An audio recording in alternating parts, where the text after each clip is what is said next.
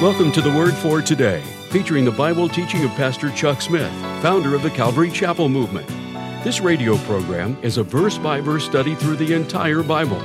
And on today's edition of The Word for Today, Pastor Chuck continues with living in the midst of corruption, as we pick up in Genesis chapter 19, verse 6. And now, with today's message, here's Pastor Chuck. They put you down. They call you narrow, bigoted, and everything else. If you make any affirmation of faith and a belief in living a moral, pure, righteous life, then you're accused of being, a Victorian and living in the past and all of this because of the tremendous pressures. And so it's hard to live in the midst of a society that is so corrupt without it rubbing off a little on us. At least we don't speak out on the issues in which we should be speaking out because we feel sort of threatened. Now, Lot's own morals have been corrupted to the extent that he was willing to give his daughters over to be abused by these men. The gesture was not a fine gesture of Lot's. It was a gesture that showed his own moral depravity as the result of living in Sodom. Lot made the choice of moving into the plains. He pitched his tent toward Sodom. That was the beginning of it, but now he has his house in Sodom. There is a danger in pitching your tent towards the world.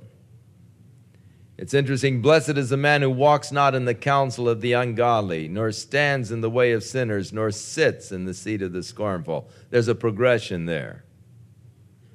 First of all, you're listening to the counsel of the ungodly. Next of all, you're standing around with them. And the next thing, you find yourself sitting in their company. Lot moved towards Sodom. Next, he was living in Sodom. But it had its effect upon his own life and upon his own moral values, the offering of his daughter to this crowd of men. But they weren't interested in his daughters. They were desiring these men that had come to Lot. And so Lot said, don't do this wickedness to these men. They came under the shadow of my roof. They're under my protection. And they said, stand back. And then they began to say, this fellow came in to live with us as a stranger, and now he's going to try to judge over us. They said, we'll deal worse with you than with them. And they pressed sore upon Lot, and they came near to break the door. But the men, that is the angels, put forth their hands and pulled Lot into the house, and they shut the door. And they smote the men that were outside the door with blindness, all of them, so that they wearied themselves to find the door. And the men said unto Lot, that is the angels, do you have any here besides? Do you have sons or daughters? Whatsoever you have in the city, bring them out of this place.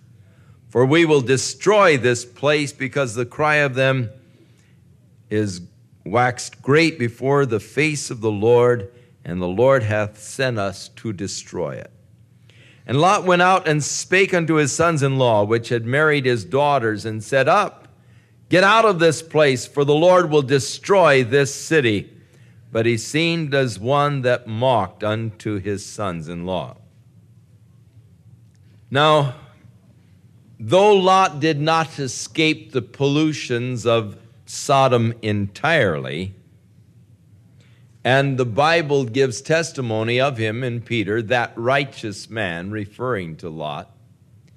And it speaks about how he was vexed by the way people were living around him. Though he was strong enough because of his early background and experiences with his uncle Abraham to survive in this corrupt society, yet his living in the midst of the corrupt society cost him his family and the morals of his children.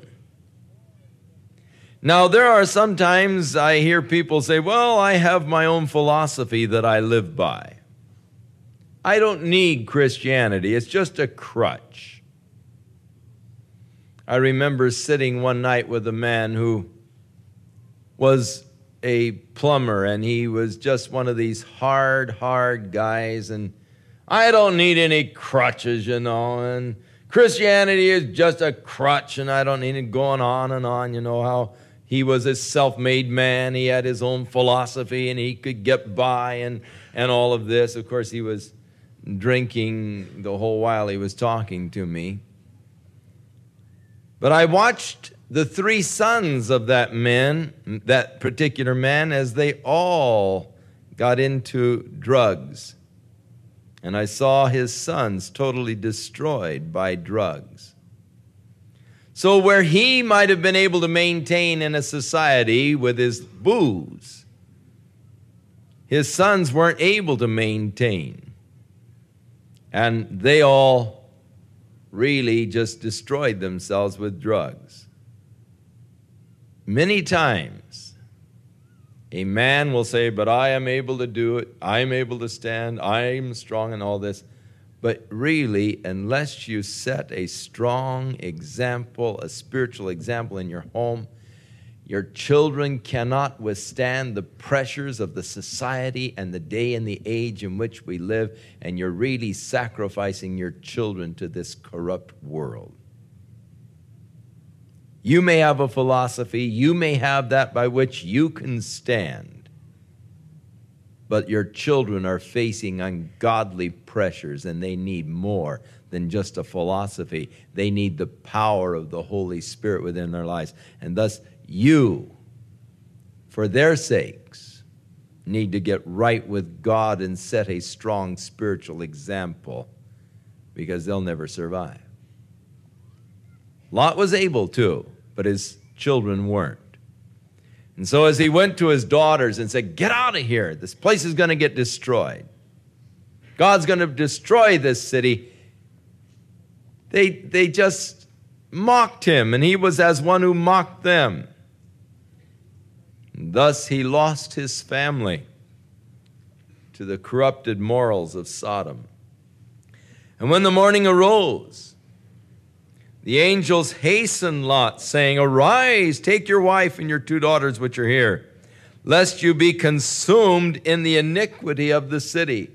And so they were hurrying them, said, get out of here now. And while he lingered, there was a reluctance to leave the place. Even with Lot, he was reluctant to leave, just sort of lingering around.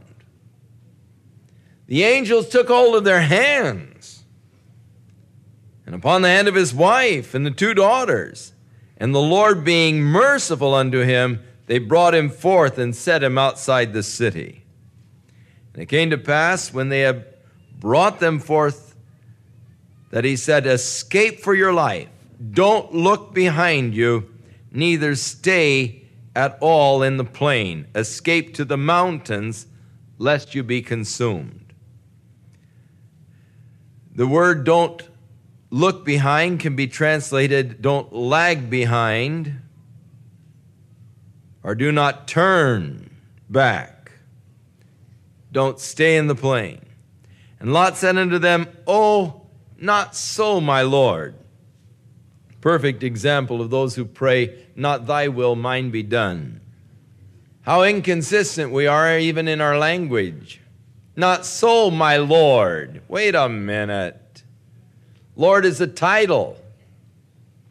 And even he says, thy servant. He calls himself a servant, and yet Lord. And now he's arguing with the master. No, you don't argue with your master. If he's your Lord, you do what he says.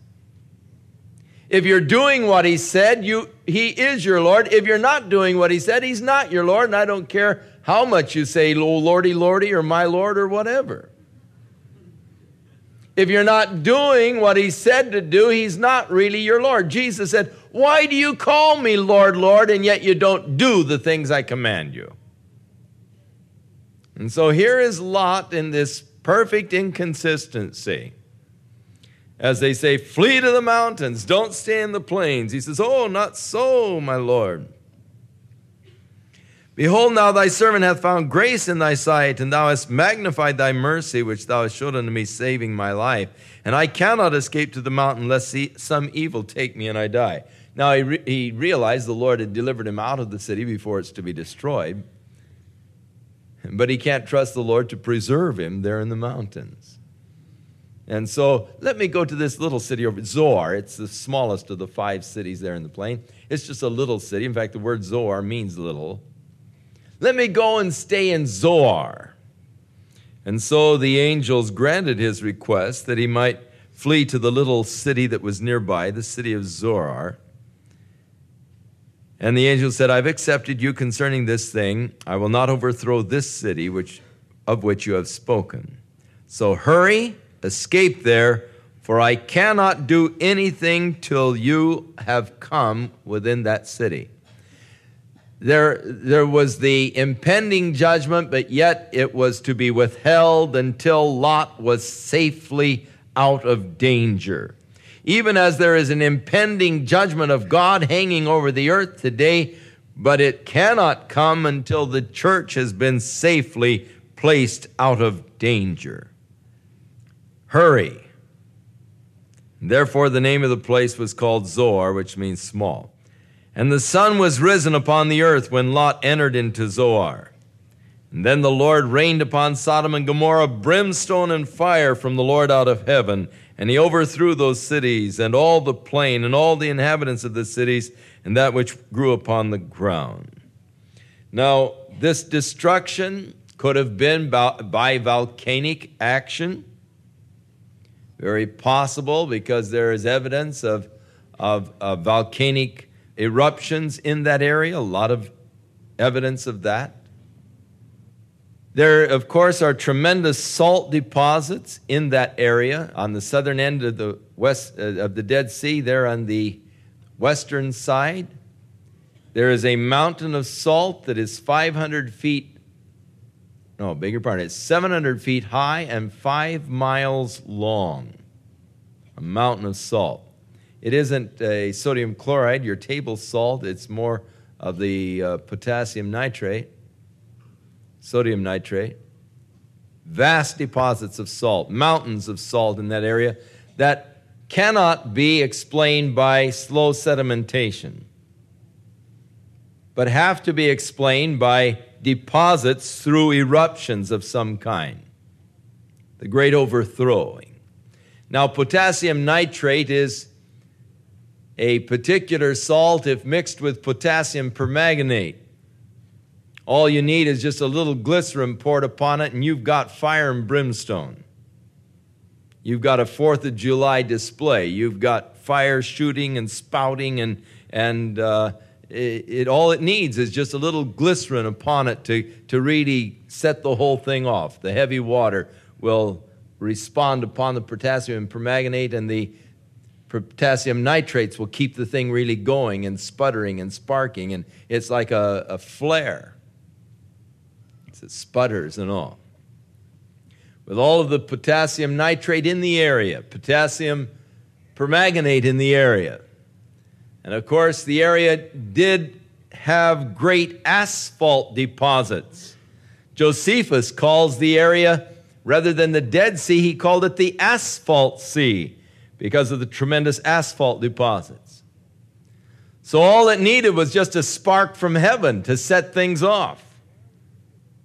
And so the whole valley turned into a furnace, a cauldron.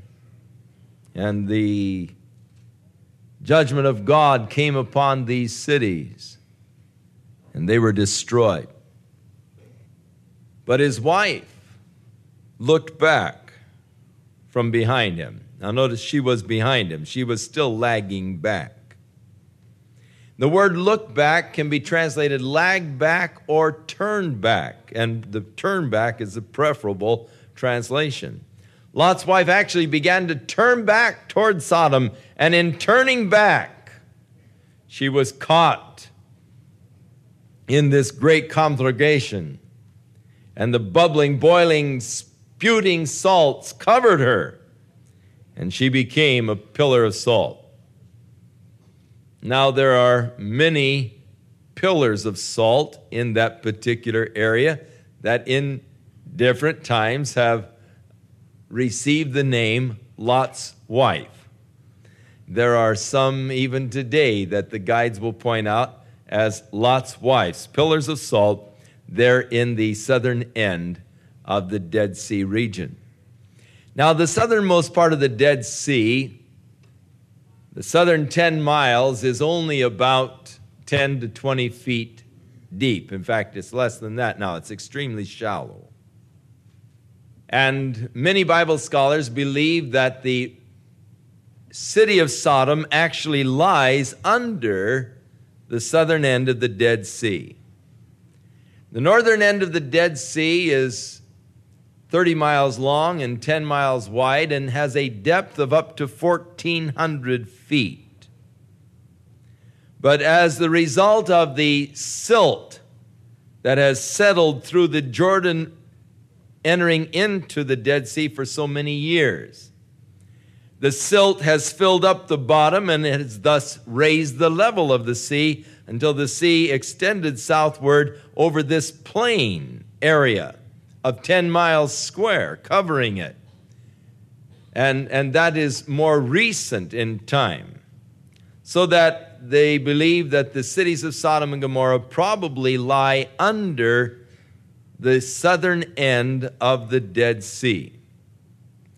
We know of the silting process that's taking place where the Colorado enters into the area of Lake Mead. In fact, we are now quite concerned about this silting up of Lake Mead, how that the volume of water that it contains is less because of all of the silt that is building up, and the silt is actually forming a dam of its own in the upper end of Lake Mead. Already it is creating quite a problem in the Aswan Dam, which is a relatively new dam. And thus the silting process, of course the Jordan is a very muddy river, and the silting process of the Jordan, filling up the Dead Sea and causing it to overflow in the southern end, covering the plains, and thus covering perhaps the cities of Sodom and Gomorrah. They have discovered 5 cities on the eastern bank of the Dead Sea in the southern end. And they now believe that maybe these were the cities of Sodom and Gomorrah and Zoar there on the eastern side. But we, of course, are not certain on that, and it doesn't really make that much difference to the scriptural record, except that there is evidence of volcanic action. There is evidence of this great destruction of God as he rained fire and brimstone and salt upon this area. And Abraham got up early in the morning from the place where he stood before the Lord in his intercession. He looked toward Sodom and Gomorrah and toward all the land of the plain, and he beheld, and lo, the smoke of the country went up as the smoke of a furnace. Now, Abraham was living in Hebron, which is just about due west from the Dead Sea. And so in looking down, it isn't that many miles, maybe 10, 15 miles from Hebron as the crow flies to the Dead Sea. He saw the smoke coming up from the area of the plains like a great furnace. And it came to pass when God destroyed the cities of the plain that God remembered Abraham by sending Lot out of the midst of the overthrow when he overthrew the cities in which Lot dwelt. So the indication here is that it was because of Abraham that God spared Lot more than for Lot's sake himself. Now, again, turning to the New Testament, Jesus takes this incident and declares of his second coming, as it was in the days of Lot, so shall it be at the coming of the Son of Man. Luke's Gospel, chapter 17. When God overthrew the cities of the plain. And then Jesus said, remember Lot's wife. For he who will seek to save his life shall lose it. Now she was seeking to hold on to the old life of the world. She was turning back to the old life of the world. Seeking to save it, she lost her life. And so the warning of Jesus, remember Lot's wife, turning back to the world, seeking to saved, the old life of the world will only destroy you, but he who will lose his life, Jesus said, the same will save it. Lose his life for my sake. And so the reference of Jesus, Peter again refers to this, and it is also referred to in the book of Jude, how that God destroyed the city of Sodom and Gomorrah. It's them suffering the vengeance of everlasting fire. So Lot went up out of Zoar. He asked permission to stay in Zoar, but when he saw this judgment of God destroying the other cities, he became frightened. And he left Zoar, and he went where the Lord told him to go in the first place, up into the mountains. He fled on up then into the mountains, and his two daughters with him, for he feared to dwell in Zoar. And he dwelled in a cave with his two daughters. Now we see the moral corruption of the two daughters that were saved. The firstborn said to the younger, "Our father is old, and there's no more men left upon the earth." They thought that the whole earth was destroyed. And thus, man is going to be civilization. Man is going to be wiped out. "So come, let us make our father drink wine, and we will lie with him that we may preserve the seed of our father."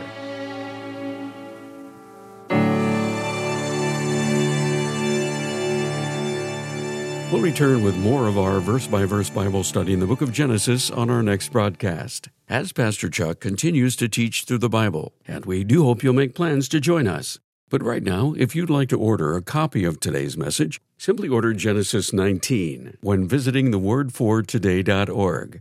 And while you're there, be sure to browse the many additional biblical resources by Pastor Chuck.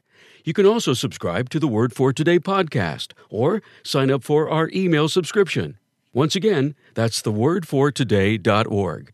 For those of you wishing to call, our toll-free number is 1-800-272-WORD, and our office hours are Monday through Friday, 8 a.m. to 5 p.m. Pacific Time. Again, that's 1-800-272-9673.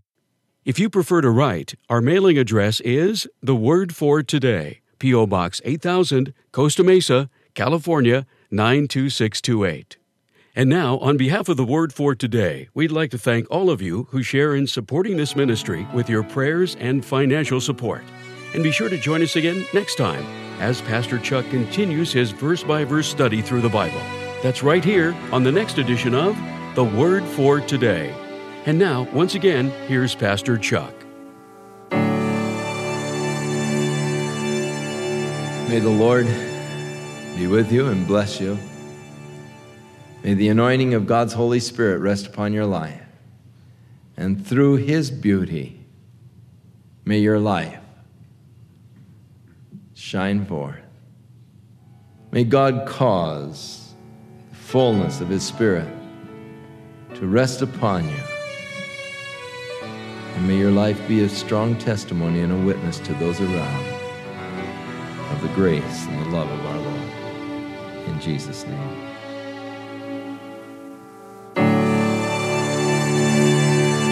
This program has been sponsored by Calvary Chapel of Costa Mesa, California. I have a question for you. How would you like to go from Genesis to Revelation in 1 year using a daily Bible devotional? And what if this devotional was written by Pastor Chuck? Then I've got great news. Be one of the many thousands of readers who have enjoyed reading Wisdom for Today, a daily devotional that speaks volumes of wisdom to apply to your everyday life. Come alongside Pastor Chuck as he takes you on a journey from Genesis to Revelation, providing God's truth to answer your questions and discover how this might very well become your most beloved and cherished devotional ever. To order your copy of Wisdom for Today, a leather hardback, for yourself or for a loved one, please call The Word for Today at 1-800-272-9673. Or visit us online for more information and to read a preview at thewordfortoday.org.